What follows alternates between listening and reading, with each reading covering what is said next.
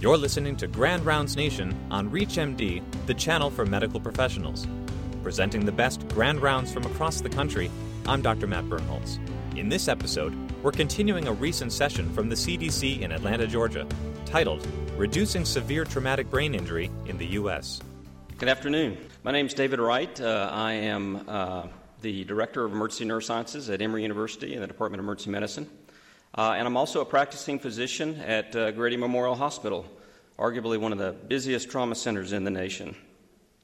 So today, we're going to talk about uh, or discuss, rather, the importance of the Brain Trauma Foundation guidelines uh, and also kind of review the existing research gaps uh, for hopes of opportunities and change and improvement.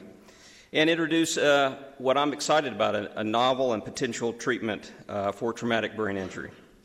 But first, I want to cover a little bit about what goes on after a brain injury occurs. The initial trauma is really only the first phase of injury. It's the secondary phase that's characterized by the activation of a whole host of neurotoxic events and activation of pathways that cause probably most of the morbidity and mortality after survivable injury. This secondary injury begins immediately at the time of the accident and then continues to occur for months, even up to a year after the injury. Now, the earliest mechanisms discovered were the release of neurotransmitters, the influx of huge amounts of calcium into the cell and other ions, which overwhelm the cell and cause eventual necrosis and cell death. We know it to be much more complicated than that. Uh, in fact, there are multiple pathways that are activated, including the release of inflammatory cytokines, uh, brain swelling or cerebral edema, activation of the excitotoxic cascade, uh, and even cell suicide, something called apoptosis. So it's important to recognize the complexity of brain injury uh, and what's going on afterwards so that we can better inform drug discovery and also develop successful treatment strategies.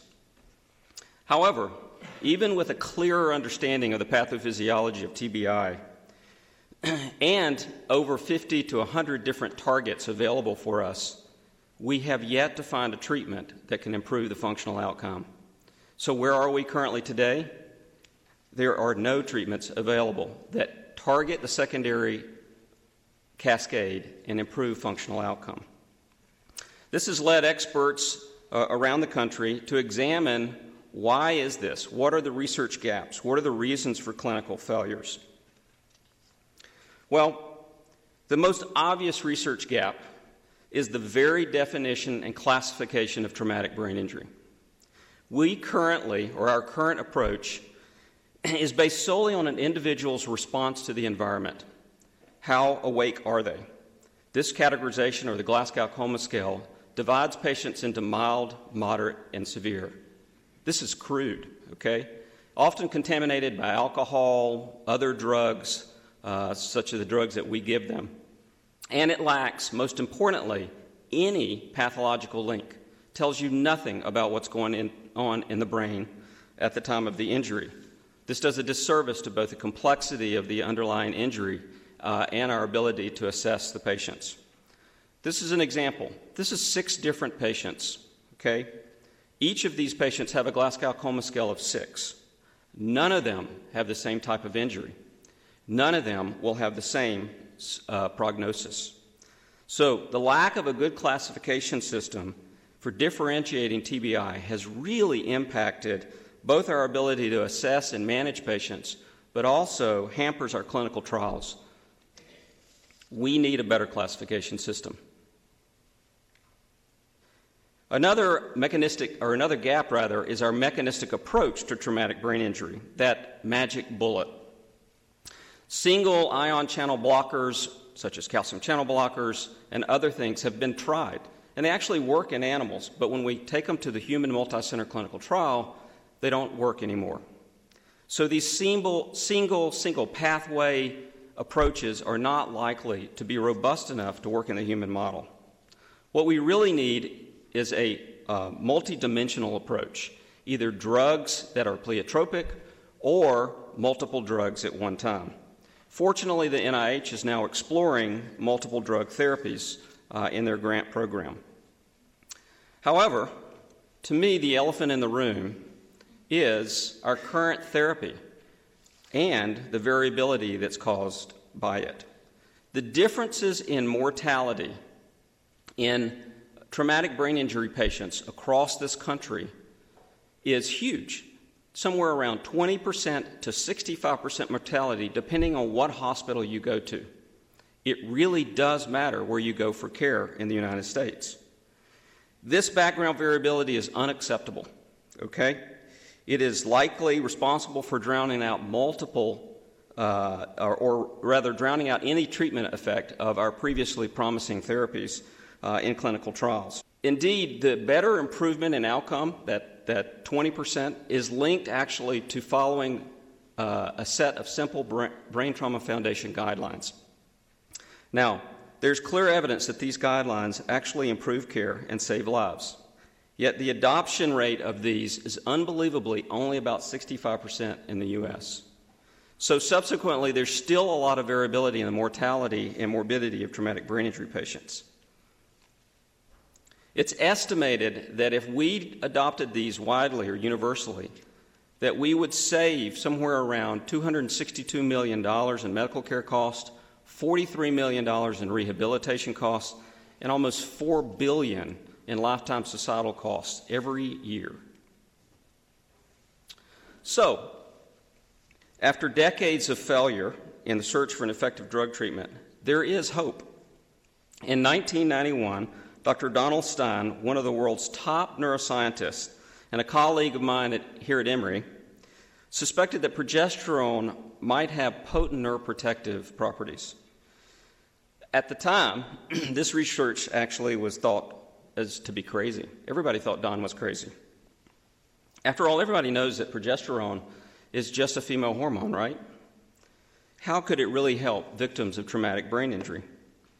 Fortunately, the CDC actually played a pivotal role in this early research. Don put it this way, and I quote The CDC was the first federal agency willing to take a gamble on what many at the time thought was pie in the sky. Their initial two year grant to my team kickstarted it all. With a boost from the CDC, Don's team initiated a whole series of elegant experiments that provided the data necessary for the NIH uh, and to get the NIH's attention. This story actually demonstrates an important link between clinical medicine and public health. Both disciplines want to reduce disease and injury burden. Clinical medicine considers the individual, where public health obviously has a broader view. In this case, the CDC realized that this unorthodox idea had the potential to save hundreds of thousands of lives in the U.S. and across the world. What Don discovered was that his female rats were performing better after a head injury. Indeed, when the rats were exceedingly high in progesterone levels, such as in uh, pregnancy, they had much better outcomes than their male counterparts and their non pregnant uh, counterparts. And even more importantly, by giving progesterone to these animals after the injury, it improved outcome in both male and female animals. More recently, the mechanisms for how progesterone works uh, have been further delineated.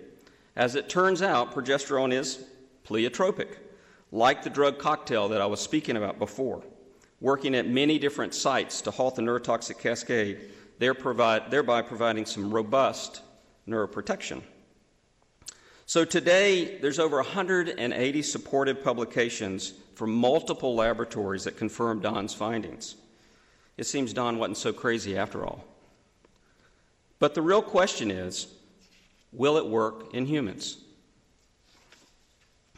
So, on the strength of Don's lab science and others, Art Kellermann and I secured an NIH grant to run a small pilot study of 100 brain injury patients.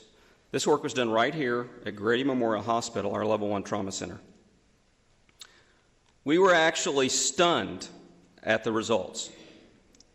Our study showed that progesterone was not only safe, it reduced mortality by almost 50%. It's important to note that this is a small study, okay? The findings have to be interpreted with caution. However, that said, a year later, Zhao et al. demonstrated very similar findings in 159 patients and also showed an improvement in three and six month outcomes. Combined, these findings were compelling, and the NIH is now sponsoring a huge phase three clinical trial called PROTECT 3. My colleagues and I hope to enroll 1,140 subjects in 31 different trauma centers across the country in what's known as the Neurologic Emergency Treatment Trials Network. this trial should provide the evidence we need to determine whether progesterone really is that long sought after uh, drug for traumatic brain injury. So, what is the path forward? Well, we need to really urge clinicians across this country to comply with the Brain Trauma Foundation, Foundation guidelines for care. This is critical for not only patients' lives, but also for improving and uh, clinical trials and trying to have and having the hope that we can actually show a difference with a drug at the clinical trial stage. Second, we need to develop a better classification system for traumatic brain injury. The one we currently have clearly doesn't work. Whether that be biomarkers or other strategies, we need one. Third, we need to keep trying. Yes, there have been a lot of failures, and there are other therapies that are being considered at NIH and other programs. Drugs that are pleiotropic or combination therapies are more likely to be successful. And then lastly, we need to strengthen our partnerships between clinical medicine and public health to improve prevention, public awareness, and outcomes. It's very important, this link between clinical medicine and public health. It provides not only a surveillance system to know whether our interventions are working, but also allows us to disseminate and ensure that the Brain Trauma Foundation guidelines are widely accepted and used across the country. I'd like to thank you, and now our next speaker is Arthur Kellermann. We'll return for more from this session of Grand Rounds Nation after a short break.